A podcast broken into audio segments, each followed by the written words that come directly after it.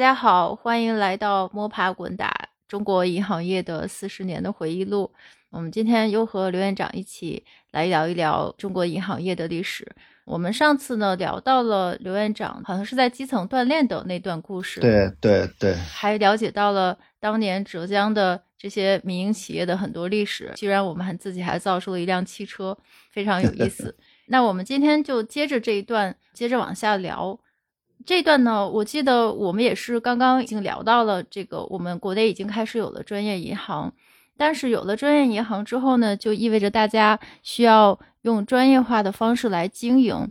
其实前几集我一直有个问题，就是关于银行之间的竞争。嗯，因为大家现在都知道，银行其实也是一个非常非常卷的行业，而且呢，就是同质化竞争这五个字儿是最容易安到银行身上的。因为其实银行做的业务本质上都是一样的，就是做钱的生意，能做出什么花样来？所以呢，就遇到一个问题，就是说银行之间的竞争。我记得我们在第一集的时候有讲到。七八十年代的香港的银行业，就是六十年代之后，因为那个第一集的时候，我们再讲一下当时的背景。七八十年代，当时香港呢，七八十年代的香港其实竞争已经相当激烈了。如果大家听说过有一句话叫做“香港的银行多过米铺”这一句话呢，就是实际上也是从七八十年代开始的，因为香港的银行都在。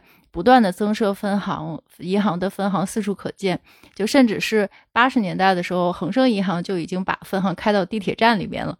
所以他们面对的这些用户呢，也越来越下沉，所以是竞争已经很激烈了。那八十年代我们的银行呢，就很想请教一下刘院长，我们那个时候有竞争的观念了吗？是这样，就是说你刚才讲的这个是我们正好是八十年代开始。就在念叨这句话了。哎呀，你看人家香港那边已经是银行多过米铺了，我们以后今后也会要这样竞争的。虽然当时是定了，工农中建四大银行是属于专业银行。所谓专业银行，它就是分工。嗯，工商银行是面向城市工商企业和城市居民的。嗯，农业银行是面向农村。原来还是集体企业嘛，人民公社、集体企业、供销社，还有农村农民。建设银行呢，它是从财政这个基建拨款转过来的，所以它“建设”两个字就表明它是负责基本建设的，为基本建设提供贷款的。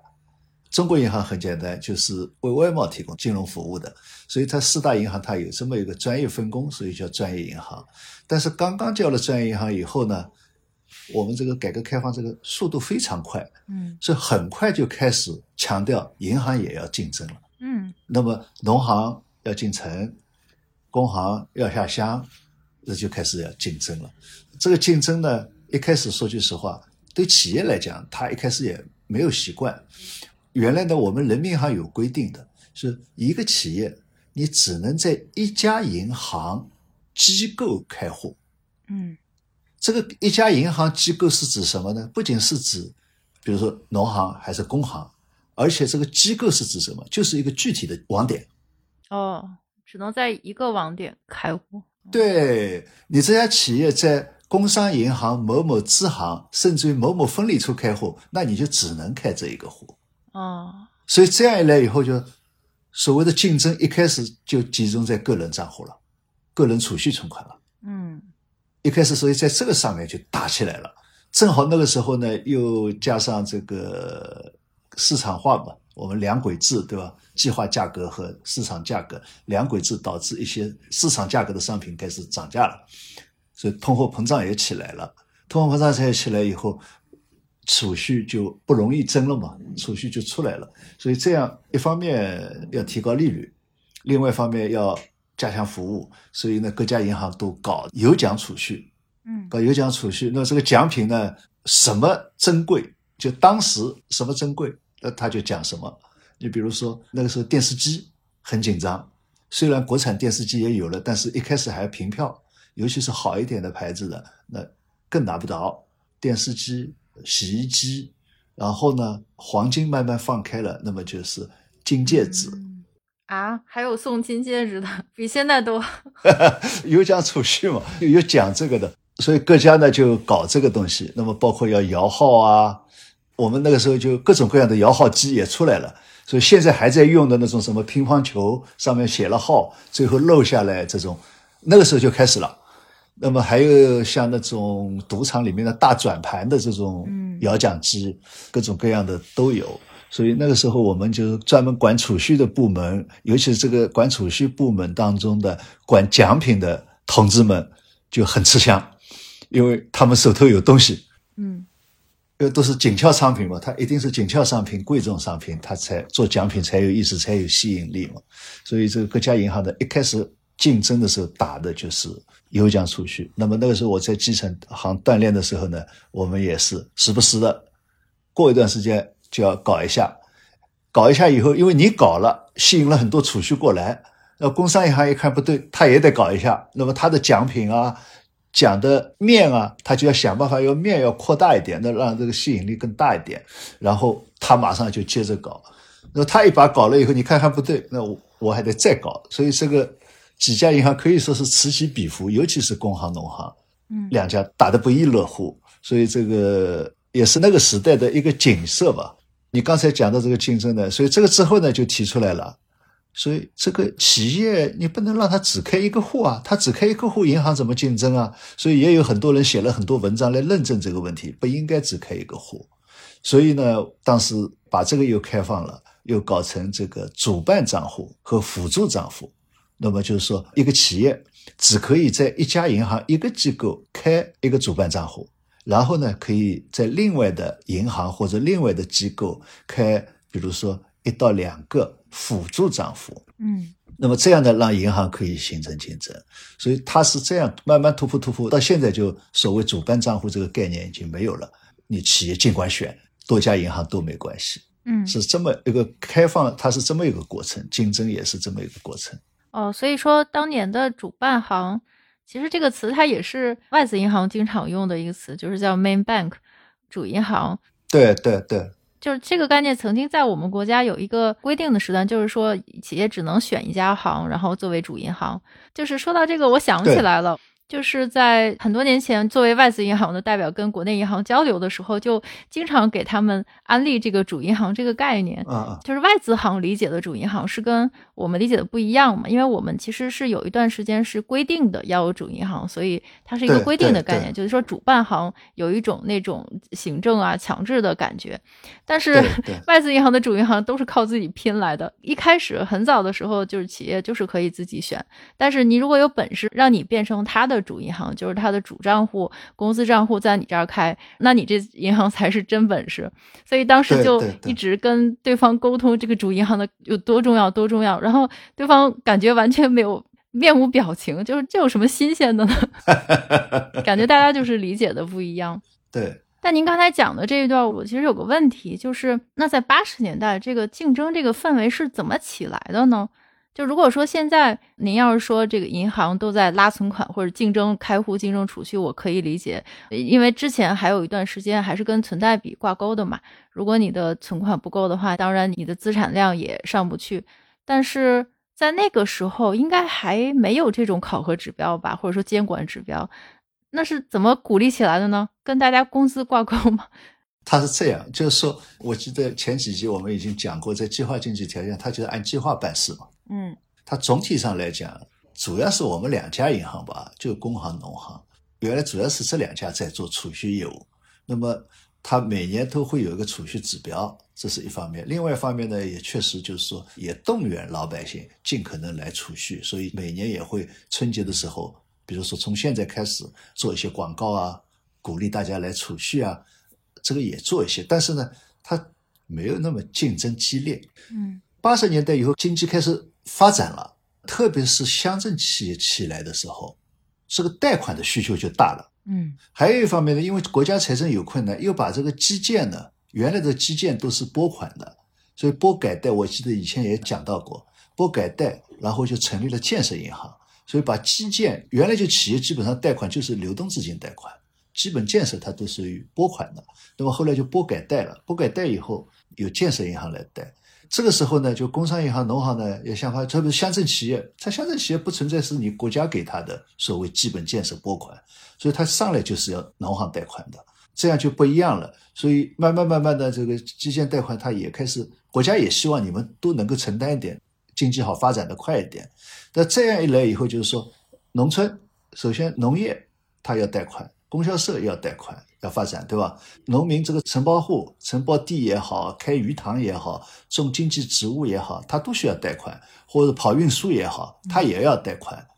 所以贷款就成了这个经济的发动机了。嗯。那么这一来以后呢，就贷款的投放就很大，就要约束你的贷款。一方面是计划来约束，另外一方面呢，又发现就是说，我们原来没有这个，就你刚才讲的承贷比的概念的，实际上也没有资本金约束的。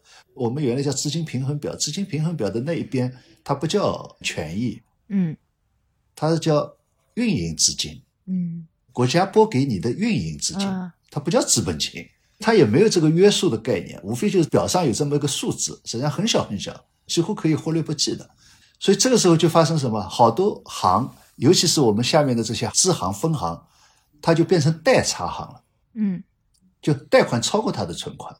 那么这样一来以后呢，人民银行就要对各家专业银行就要控制了，至少你要自自求平衡吧。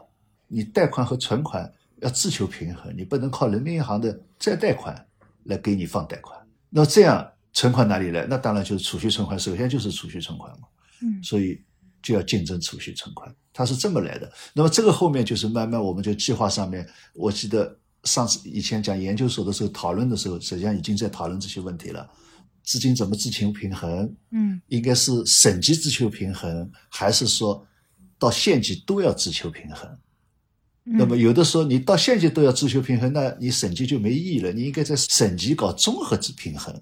有些行可以代差，有些行应该存差，嗯，这些争论就比较多嘛。所以它实际上是这么一个过来，因为这样有了这个存差代差的概念，所以对储蓄存款的竞争就激烈了。那当然，人民银行对你也有考核，那人民银行对你各家银行有考核，各家银行对下面就有考核，嗯，所以它是这么起来的。那么在后面慢慢的就是说啊，有了存贷的这个存贷存贷比的概念了。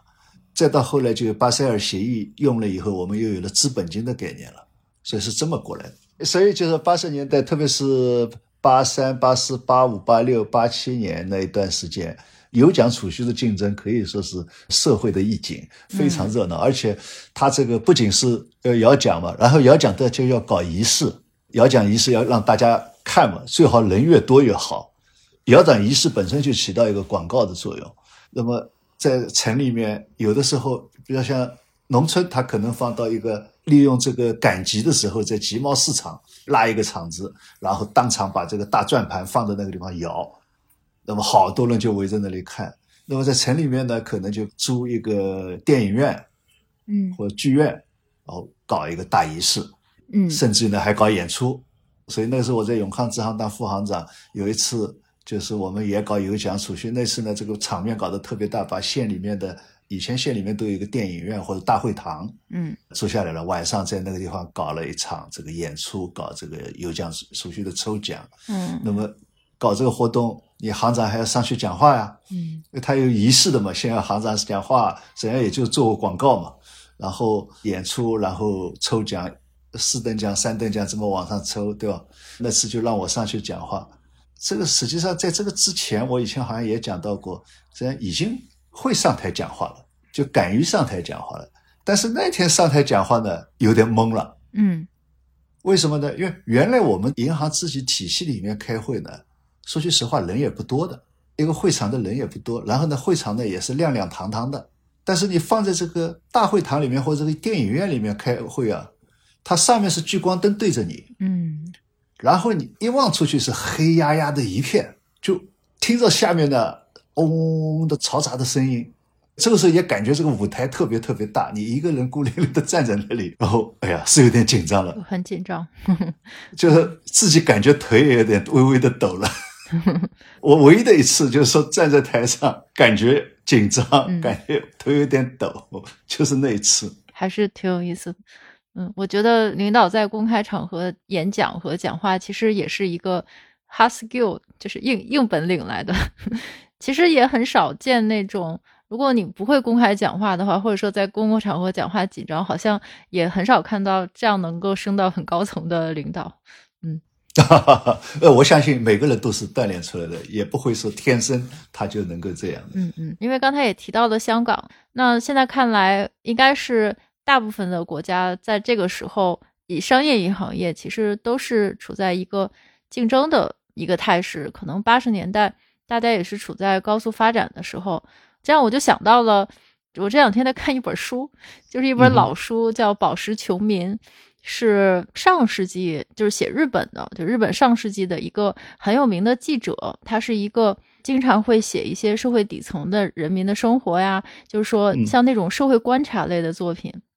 就是他写这本书好多年了，他是观观察这个二十世纪七十到九十年代的日本的现实社会的画像，就是他主要是在写这个日本泡沫年代的大家的这个事态像。所以他就写成了一个叫《日本事项》的系列，一共是十二本，就是《宝石球民》是其中一本，主要就是在讲八十年代这些泡沫年代的整个社会卷到无以复加。大家怎么卷的那个各种情形，看的让人特别心塞。就真的是社畜，真的是从那个时候开始的。就是那个时候社畜的这个精神状态、工作状态，真的是我觉得比现在的九九六真的是有过之无不及。就一切的源头真的是从日本开始的。对，我我就读到一个情节，就是他是在讲这个日本当时的基层行，就是日本银行的基层的一种管理方法。我看了也是觉得 好厉害，就是也许我们有的时候我们有一些公司的像这些 PUA 的方法啊什么，结果就没准都是跟日本人学的。就是他在讲他们的，就是比如说讲某银行的基层行的一种管理方法，就是管理大家的加班预算。他是总行呢，每年会给所有分行、基层行的一些部长啊、分行行长去设定一个指标，除了一些。财务预算指标，它会设一个很特别的指标，就是加班预算。也就是说，每个基层行呢，你都要设定好你男员工今年加班的上限是多少，女员工加班的上限是多少，不能超过这些小时数。对，这看起来好像挺好的，是不是在关怀员工，让员工早点下班回家休息？但实际上并不是这样，实际上是为了解决加班费的支出。就是说，这个是基层行的行长们晋升的一个重要的考核指标。就是如果你的加班费超额支出的话，那你就晋升不了了。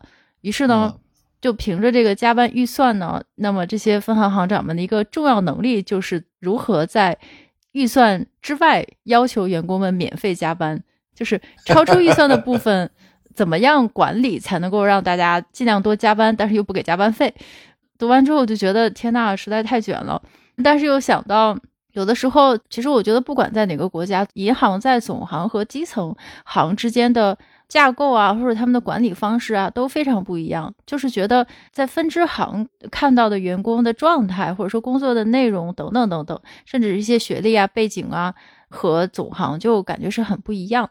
就好奇的想问问您，那个时候银行的总行和分行之间是个什么架构，以及他们管理有？什么不一样的地方吗？有没有像日本那么卷呢？呃，我觉得实际上有些有点像，有些也不一定一样。因为这个还是一个，就是说，我们是从计划经济体制出来，然后呢，总体上就是从原来什么都管住，但他那个管住，也就是按计划办事。嗯，慢慢慢慢怎么想着往这个越来越开放、越来越灵活的走。所以这个呢，可能和日本的不太一样。当然，另外一个就是说，相对来说，日本人比较严谨，什么东西都喜欢一笔一画的去做。那做了以后，就会产生你刚才讲的那种情况。那么这种情况，实际上我们在管理当中始终会有的。上面一方面是希望你这个指标要上去，那个指标要上去，但这些指标要上去，你成本也要按道理要跟着上的。那他又怕你这个成本控制不住，那么就要。压住这个成本，所以这个始终是存在的。那么我们这个时候，就八十年代，甚至于到九十年代，有个最大的问题，我记得以前好像讲到过的。最大的问题是说，我们原来的财务制度没变，嗯，但是呢，你现在逐步逐步市场化的时候，就必须要有一个所谓的，不能光靠精神奖励，也不能靠原来的什么固定的每个月两三块钱的奖金，至少要适当的绩效挂钩。这个时候就来了，你财务制度里面是这没有这个开支的，嗯，大家就要想办法，我怎么能够通过账外来解决这个开支？这种情况会有。所以这个在当时的情况下是也是卷，但这个卷的方法不一样，卷的方向不一样。但是现在呢，也有这种情况了，就一方面要求下面要这个发展那个发展，但另外一方面呢，工资总额你要给我控制住。嗯嗯，因为他最后的这个公开报表要出来的，对吧？所以他说工资总额要控制住。嗯，那么还有比如哪些费用要控制住，也会存在这个问题。现在这种情况，像日本的讲的这种情况也是有的。刚才你讲到日本的，我也想到了，我当时看到过一本日本的电影，叫什么我不知道，但它其中就有这个，就是说银行给农民要去，一个是放贷款还是储蓄，也是去拉储蓄，到田间地头，嗯，去拉农民的储蓄，为了拿到储蓄，最后也是打着这个赤脚，卷起裤腿，帮着农民一起插秧，嗯。我看到这个跟我们是差不多的，嗯，和我们当时的农行信用社到下面去帮助农民，有的时候也会帮他们做点农活，然后拉一些业务。呃，这种情况，我觉得当时看了那个电影，我觉得哎挺亲切。那插了秧能拉到存款吗？就是增加所谓这个感情嘛，这个还是差不多的。我所以当时看到那个电影，我觉得哎，这个东西大家都差不多嘛。嗯。所以这个是一个。那么你刚才讲到的，就是说这里面还有一个管理呢，关键就是说总行到省分行，省分行到下面，我们中间还有一级叫第四行，也就是地区一级的，或者叫地级市这一级的，然后再下面是县支行。那么我当时在挂职锻炼的就是县支行，永康县。嗯，这个上面的这几级呢，实际上都是管理机构。嗯，就总行自己是不经营的。嗯，省分行自己也不经营的，然后到第四行呢，它也不经营的，它还是一个上传下达的一个机构。真正搞经营的是县直行。嗯，那么县直行下面呢，农行呢和其他银行就不太一样了。其他银行，比如工商银行，它一般支行下面有分理处，有储蓄所；那农行呢有分理处，有储蓄所，还有信用社。嗯。就农村信用社，农村信用社呢，它也是归农行管的，所以当时来讲，就农行管的机构是非常多的。所以我们跟老外介绍农行的时候，是世界上机构最多的银行，嗯，员工最多的银行，因为我们把信用社都算进来的。嗯嗯嗯。所以我们一报我们的机构数量，一报我们的员工数量，那老外听了都眼睛都要瞪大了。对对对，对，这个还是挺有意思的。就是农信社，经常有小伙伴问我，就是我相信很多人就搞不清楚这个农信社、农商行、农村合作银行、农行，甚至农信社和农行都分不清楚。因为之前其实做研究也调研过其他国家的一些农信社的这些架构啊之类的，我觉得好像很少有这种，就是因为把农信社归到这个农业银行的这么一个架构。因为其他国家我记不太清楚了，包括好像德国呀、法国呀等等，还包括美国联邦，美国可能是农信社是在联邦下面，你可以申请在联邦下，但是他们的开始的源头呢，可能都是在某个行业或者说在某个农业地区，然后呢由工会组织，就是专门服务这个行业，甚至是这个公司或者这一代的这个工人等等的这种信用合作社。但我们就把全国的农信社全都放在了农行下面，这是为什么 会是这样？中国的这个农信社呢，是一九五一年解放以后要开始搞农村社会主义改造。嗯，那，一方面是生产合作社，也就是后来的开始叫农业生产合作社，后来叫人民公社的。嗯，还有就是供销合作社，也就是商业，还有就是信用合作社。这里面起因就是说。当解放以后，要发展生产，一方面我们也是一开始也要打击高利贷，农村的高利贷，但最后又发现，就是说传统的农村里面它有一套体系的。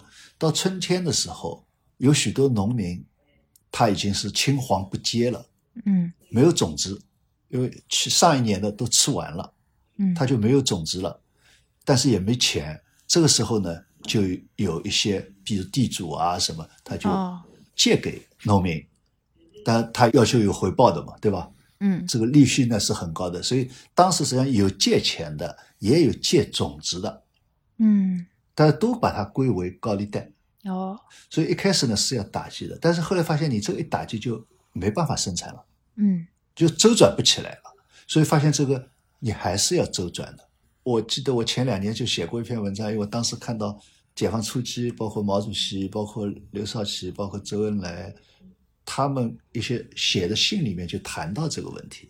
在当时就说，你还是要允许他们继续可以放贷款，嗯，就先把生产弄起来再说。以后我们看来要自己组织做这个借贷，来让农民能够把生产做起来。所以发端是这么一个发端，但是如果是从历史角度来讲呢，实际上我们在汉朝，政府就干这个事儿，嗯，春天给农民发种子、借种子，实际上本来历史上就有，所以后来呢，就首先就把这个信用合作社建起来了。但是呢，这个合作社呢，始终就是说，因为是党一开始领导的嘛，所以它是作为全国这么行政命令的做下去的。但是呢，这个集资呢，就社员，那就是。每个社员都是股东，交一块钱，比如说就是股东了，然后可以给农民种地啊，可以放贷款，当然他也可以吸收储蓄，所以他上来定性就是起到民间借贷的作用。啊，对，他是很明确的，一直到八十年代改革开放，对信用社定性也是说啊，起到民间借贷的作用，但是呢，也要考虑到他的能力啊，他的管理能力啊，人才啊。那么包括最后的资金啊，有可能就是说，光靠他的这资本金，靠他的一开始的这个储蓄，农民哪有那么多储蓄啊？嗯，所以你后面必须有个银行支持他。所以呢，很长时间呢是农业银行在管理它。嗯，它是这么一个架构起来的。那么在这个中间呢，确实也有反复，比如文化大革命当中，因为农行被撤过好几次。哦，农行在整个解放后就是成立、关掉，又成立又关掉。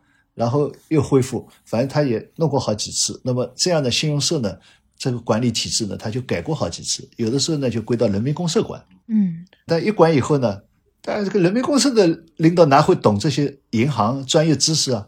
那肯定管乱掉的嘛。嗯。所以改革开放以后呢，当时就有文件八二年吧定出来了，就对信用社必须是这个集体金融组织。嗯。但是呢，它又是农银行的基层机构，就不能把它下放给公社管理，也不能官办，官办也不行，就是让政府来管也不行。嗯，那么应该呢是在银行领导下独立核算自负盈亏。嗯，但是呢，可以比银行呢要办得灵活一些，不受那个银行的一套规定来约束它，所以还是要起到民间借贷的作用。那么当时呢还讲了，就是有个所谓的恢复它的三性原则。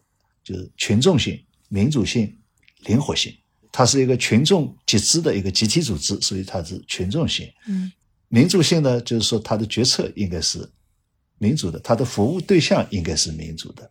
另外一个灵活性呢，就不要像银行一样搞得那么死板，嗯，可以灵活一点放贷款哈，什么可以灵活点利率啊，也可以灵活一点。所以当时是这么一个定性的。嗯，农业银行呢，它就是一个为农业服务的国家的银行。这个是很清楚的。呃，现在的农商行呢，就是在信用社改制的基础上，慢慢慢慢合并起来成立的。或者说，我们等一下也可以讲把这个捋一捋。就是说我刚才讲了，农业行当时在下面基层，它就是有县支行，县支行下面是分理处，也有营业所、分理处。营业所应该更大一点，就然后是分理处，然后呢是储蓄所，就只办储蓄的机构。储蓄所，那么另外就是信用社，嗯，所以农行内部呢，它专门有一个条线是管理信用社的，我们叫信用合作部门，嗯，那到下面分理处、营业所呢，它往往有专门一个人或者两个叫会计辅导员，嗯，这会计辅导员呢，实际上就是辅导信用社的。就辅导信用社有的，所以是这么一个状况。但是这样一来以后呢，到八十年代的时候，特别是我下去挂职锻炼的时候八六八七年的时候呢，乡镇企业也已经开始发展起来了。嗯，然后信用社呢，因为做的火起来了嘛，所以他的业务发展也很快。发展很快以后，对他来讲，毫无疑问，他也想多赚点钱嘛。那么从当时，比如说上一集我们讲到这个。职业的确定性和不确定性的时候，就讲到体制内是确定性的，体制外是不确定性的，对吧？嗯，是讲到这个问题嘛？那么比如说，我们如果说在当时的情况下，在计划经济条件下，在农村，作为一个农民家庭出生的孩子，你要么就是固化的，你就是做农民。如果说你想要改变农民的身份，我们讲要跳出农门，那个时候都有这一句话。现在这句话没人说了，那个时候都是想要跳出农门。那跳出农门有什么办法呢？那么在以前没有考大学的时候，你读书读得好一点，初中毕业了，甚至于高中毕业了，那么能不能去做个代课老师、民办老师？这也是一个脱离农门的一个办法。所以后来农行里面有好多员工都是曾经都是当过代课老师的。就包括后面这个什么七九八零级、八一八二级的那些大学生，农村出来大学生里面，好多都是当过代课老师的，这是一条出来的路线。另外就当兵，最后看看能不能转业变成吃皇粮的，不回来当农民的。那么还有呢？当然你想当地想办法当公社干部啊，那么能不能最后变成干部，对吧？再一个就是能不能进供销社、进信用社。进了以后，你至少是进到了一个所谓的集体企业，挺好的。但是，一旦进了以后，特别是到八十年代，乡镇企业啊什么发展起来以后，发现跳出农门还有更好的机会，比如说做乡镇企业这些。但是呢，确实就是说乡镇企业这个办得好不好，你也不确定的。那当然肯定稳定，从稳定的角度，从传统观念的角度，一定是信用社、供销社好。到那个时候呢，尤其是信用社更加好，所以呢，更愿意在信用社。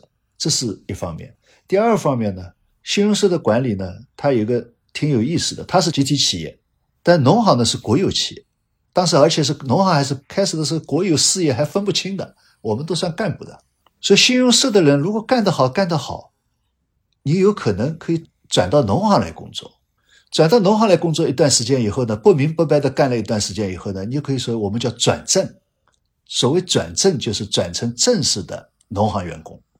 那你如果说转成正式的农行员工，那也就是真的的脱离农门了，你就变成吃皇粮的了。嗯，所以呢，对信用社的人讲，他最初是进入呢，那已经是很谢天谢地了，能够进到信用社。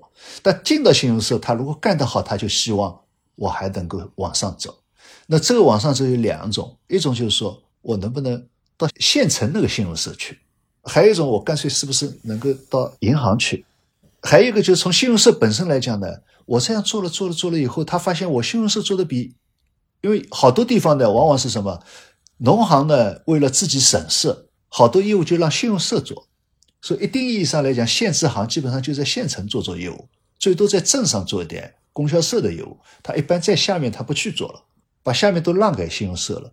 那么这个时候农村富起来以后呢，信用社的存款也多了，贷款也多了，所以它的量反而是比农行做的大。那么从这个时候呢，信用社的人也在想，我能不能也能够像银行一样，我干脆也成为一家银行，所以他也有这个想法了。同时呢，我们银行内部的管信用社的这批人呢，他们又来了一个想法，哎呀，信用社能不能像供销社一样，变成全国一条线？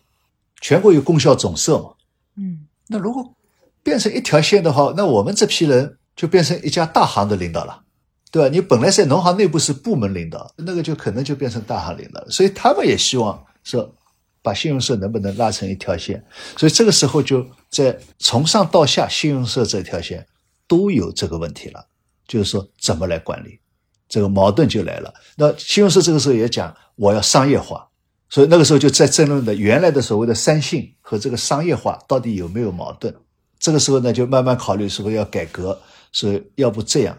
先成立一个县联社，嗯，就原来信用社都是一个乡一个乡都分开来的嘛，都独立的，然后都是农行统一在领导。那么这个时候说，哎，要不要搞一个县联社？农行通过县联社来领导信用社。那么这个县联社呢，就设在实际上就在农行县支行，然后呢，农行县支行的副行长兼县联社的主任，原来管信用社的这批人就在县联社工作，但是呢，就搞了这么一个体制，所以。搞出了一个县联社，这个时候呢，就也有几个地方，比如说浙江的绍兴啊什么的，就很快再过两年，大概是八九年，他干脆就是所谓的走在最前面的改革，也就是这个县联社脱离农行独立出来了，一直到九三年的改革，最后就把信用社就独立出来，就是和农行脱钩，是要到九三年，最后和农行脱钩，由人民银行去管了。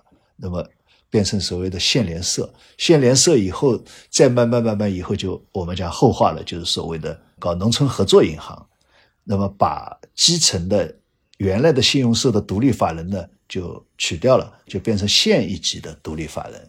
嗯，再以后呢，就是有些行就干脆又叫成搞成所谓的农村商业银行了，所以就慢慢慢慢就脱离了。所以它这个呢，实际上就信用社它就是这么一个过程。那么你刚才讲和国外来比呢，我们当时就是说还是在农业银行管的时候的模式呢，实际上有点像法国的法农贷。嗯，法农贷呢，它在上面它是一个商业银行，但是法农贷的下面呢。它跟我们这个信用社是差不多的，是合作组织。另外呢，就是日本的农林中央金库，农林中央金库呢是国家办的，但是它下面呢很多都是也跟我们的信用社差不多，也是合作组织。它这个架构也跟我我们当时有点像，但是呢，他们都是用法律体系来解决的，我们呢是用文件形式来解决的这个体制。但是我们一直在改革开放嘛，所以大家都在叫叫叫叫叫嘛，最后。他就把他这个所谓的合作组织慢慢就变成一个商业银行了，然后呢，越来越商业化了。原来应该是为社员服务的，现在也不存在所谓社员服务了。那么就是怎么赚钱怎么来。那么甚至于就是说，原来应该在农村地区有机构的，有些把下面的机构也撤掉了，乡里面的机构也撤掉了，也进城了。所以这个就是信用社。到农商行的这么一个过程，正因为这样呢，实际上当时就是我们在农信社的管理，包括我们农行自己的基层管理，都存在这个问题。就随着乡镇企业起来以后，农业的分量越来越小，而且呢，一开始的乡镇企业呢，都是办在比较大的镇，后来慢慢慢慢往小的镇去，但是再往后呢，它又往上收了。商业的事情它一定是这样的，往上集中的，所以这样一来以后就是说。真正的村镇啊，什么，它这个业务就越来越萎缩了。那么你一个机构设在那里，首先是风险大，第二个呢，对员工来讲条件艰苦，不好管理，员工情绪也不稳定。同时呢，这个机构本身也不赚钱，效益也差。所以呢，好多包括我们浙江好多这个机构就往上收，往上收就撤了。特别是到九十年代，有些地方就没有金融机构了。所以到零九年的时候，银监会搞了一次说消灭金融服务空白点，搞了一个大会，在贵州开的。我当时开这个会，我就觉得很奇怪，怎么把我们浙江也叫来开会了？嗯，后来说浙江还是个大户，说浙江这个撤机构撤的最多的，所以好多乡镇都没有金融机构了，空白点特别多。也是那个时候以后开始说要搞村镇银行。嗯，那么这里面就是。我记得我们上次已经聊到过村镇银行的时候，实际上你为什么要去设村镇银行？会不会成功？因为从我的概念来讲，当初信用社我在基层当副行长，我就在看信用社自己就要往上跑，他要跑的原因就是我刚才讲的这些原因：一个业务量不足，本身要亏本；第二个风险大；第三个人也不好管理，大家都不愿意在那个地方待。所以你再设深圳银行，再让他去，他凭什么去？这个效益肯定不行的，所以这个里面就是说，如果说我们不把这么一个过程搞清楚，你现在单纯的说，哎呀，农村这么要什么服务要触达呀什么，我觉得是脱离实际的，只是一种想象。嗯，我觉得您把这个过程梳理的非常非常清楚，我可能只记住了一半儿，因为 过程实在是太复杂了。对，比较复杂。但是这个中间反映出来的底层的逻辑还是挺重要的。尤其是像金融服务、银行服务，就是所谓的触达到底是什么意思？就一定要在他旁边待着吗？还是真正的就是了解到他的需求，然后通过什么样的方式来服务，以及能不能这个网点的设置啊，或者说产品的网络啊、机构的设置，能不能真的反映中国的实际情况？今天早晨看了一篇文章，就是那个格莱敏银行。尤努斯，尤努斯，对对，好久没提到这个名字了。就是当年他火的时候，就是这个银行模式，他一直心心念念想推广到中国嘛。但是就是在中国，就基本上是完全是不成功的，就是因为中国的实际情况和孟加拉实在是非常非常的不一样。对，而且呢，它这个格莱美银行的模式，实际上我觉得这个模式其实一半儿它是一个理念，一个信仰。他并不是说我真的是要找到一种非常成功的商业模式，而是他想把普惠的这种理念，甚至是上升到哲学的这种思想呢，把这个模式来带到各地。但是，首先他的这个理念呢，第一是太高，然后第二呢，确实是能在孟加拉用的，确实是用不到国内，因为他那篇文章就举了好几个具体的例子，就是这个孟加拉这个格莱米银行呢，他对员工的培训是非常要。非常细致深入的，因为他几乎是像那个传授一个宗教一样的来筛选银行的员工，就甚至培训到什么程度啊？就是说，你到人家家里去，你应该怎么问好，怎么夸赞人家？就是你看到他这个农活干得好，你应该怎么夸他？等等等等，就这么细都培训到。但是到了中国呢，就基本上就培训半个小时就上岗，就完全是没有那种理念或者是哲学层面的那种教化。就是在中国不太可能。另外呢，还有就是，因为它有一个重要的模式，就是格莱美银行的模式，主要是放贷给妇女。那么妇女呢，且是这个孟加拉的底层的手工业的妇女。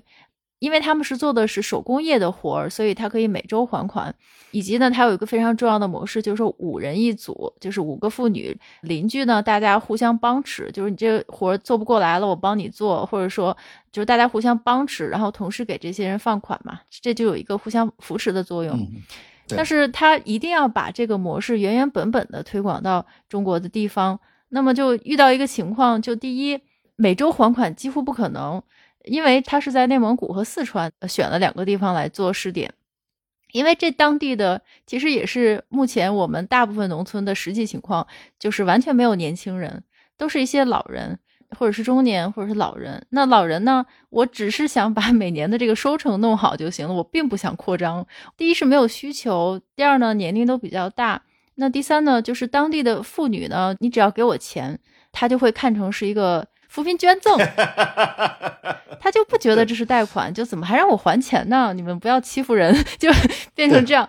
另外，他那个五人一组的模式也完全不能够实施，因为大家住的太远了。就中国这个农村和那个孟加拉的，就大家挨着那个棚户的那样住法，就完全不一样，就住得很远。就开始还坚持五个人就定期开个会，后来实在是。就完全坚持不下去了，就完全不碰面。这五个人就大家互相也不认识，我就感觉看那篇文章，我就觉得这个还真的是，你要真的想下沉的话，这个下沉听着挺容易。我大不了就是多开几个网点，我大不了就往下放人。但是这个下沉，你要真正的下沉的话，你一定要把当地的这种就是非常非常当地本地的这种大家的习惯呐、民性啊，都摸得非常清楚，这是相当不容易的。这个正好就您刚才讲那个故事。非常非常复杂，不是的，就是说格莱明这个模式，实际上当初进来的时候，我就也不是今天说马后炮，我当时就认为是不会成功的，就是基于我对我们农村、我们农信社历史的了解，我认为是不能成功的。嗯，更何况你刚才讲到的，我还没当时倒还真还没想到，就是说内蒙、四川他们那些农民是住得很远的，确实是这样。嗯，包括就是像西藏。他牧民都是住得很远的，因为他那点草，家门口的草就够这几头牛吃，他就不可能住得很近。你哪怕是在我们江南这一带，说农村居民住得很密的，他也不会成功。原因在哪里？就像你刚才讲的，他因为是从一种理念出发的，但是他搬到中国来的时候呢，一方面也想理念，另外一方面他是希望要打平的，就至少自己的这个成本应该是要打平的。这会带来一个很大的矛盾，也就是说，你在孟加拉，你培训这些人，这些人的我不知道啊，但是我想象当中，他应该工资也不是会太高，就是服务这些人。但是你到中国来弄，你要培训这些人，这个工资肯定要比孟加拉要高得多。那么你这个成本能不能覆盖，首先是成一个问题的。第二个就是说，这种从理念出发的模式。它只能适合于特定人群的特定阶段，连这个人群的始终你都不能解决。好比说五个人，哎，你们现在条件很差，我来帮助你们，然后你们搞一个什么产业，大家一起互助，最后把你销售掉，呃，你就有钱赚了，就富了。只有在这个时候，他们也能够互相帮助，实际上，我们农行也好，信用社也好，在一开始在改革开放初期，帮助农民承包地，怎么种粮食，怎么种经济作物，然后搞乡镇企业怎么搞，搞运输怎么搞，也去帮他们出主意啊。但这个只是那个阶段，等到他自己发展起来，根本就不用你帮助，嗯，还嫌你讨厌呢。人也是这样，就是说，当大家是差不多的时候，啊，我们互相帮助；但是当我们这个慢慢慢慢成功的时候，这个合作他还能不能合作下去就成问题了。因为五个人他的能力是有大小的，一旦能力有差别以后，能力好的人就想脱离你这五个人的局，嗯，一旦脱离你这个就没办法持续下去了。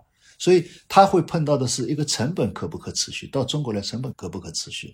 第二个就是说，中国的农村虽然好多地方还是很穷，但是他已经超越了孟加拉那个穷，而且好多自己已经能去做生意去了。第三个确实就是说也有一个文化问题，你也刚才讲到了，他应该是零八零九年开始过来的吧？到这个时候，我们农村年轻人基本上都出去了，嗯，所以靠你这样还把他固定在农村。做一些手工业的，这么三五个人的互助的这种东西，基本上已经不再有普遍意义。嗯，在中国农村也不再有普遍意义，所以我认为他那个模式是不能成功的。当然，他现在还在做，而且我碰到他们的人，他们还认为他们做得很好，但我也没有多说。但人家又确实带着这么个理念，我觉得这个也是很崇高的理念来做，也是不容易的。对。我觉得他们其实做的确实是好，因为大家的目的不一样。说实话，格莱敏这个模式并不是为了赚钱，对对对，他是为了找到一种，我就觉得近乎于宗教的方法，来让贷这件事，就是债务这件事情变得有帮助。你也知道，我们熟悉的。一家银行就是想做一个更好的自己，等等这些理念。对，但这个我就刚才讲了，就是当你是用理念而不是以商业模式来解决问题的时候，它不是说完全无效，但它一定是对特定人群的特定阶段内有效。超越了这个人群，或者说超越了这个人群的特定阶段，你就无法维持了。你不是商业模式就无法维持了。我是讲的这个意思，并不是完全否定他，包括否定他在孟加拉的做法。对，大家应该怎么看待这件事？对我觉得格兰米他把它看成一个非盈利的一个机构，或者说非盈利的模式推广，就是这种可能更合适，而不要把它真的看成是一家银行。非盈利的模式，它一个相对比较慈善的一个行为。对，非盈利的慈善行为或慈善。实验，嗯，相对比较慈善的行为，或者说相对比较慈善的商业行为也可以。同时呢，它主要目的去解决最底层的人们起步就走向富裕的起步阶段的工作是可以的。嗯，过了这个起步阶段，它就结束了。他应该继续去寻找那些还没起步的人。嗯，对。他如果说想要陪着起步的人继续往富裕走，他是陪不下去的。对。听到这里，想起了另外一个 商业模式。对，所以我刚才就讲了嘛，它是特定人群的特定阶段，嗯嗯，它是成立的，但是它不具有普遍意义，对对，它不是放之四海而皆准的。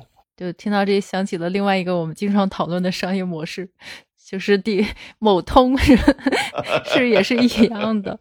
那今天非常感谢刘院长，谢谢小峰，谢谢小峰，很有意思的故事。那我们下次再见。好，下次再见。好的，谢谢大家，拜拜。谢谢大家，拜。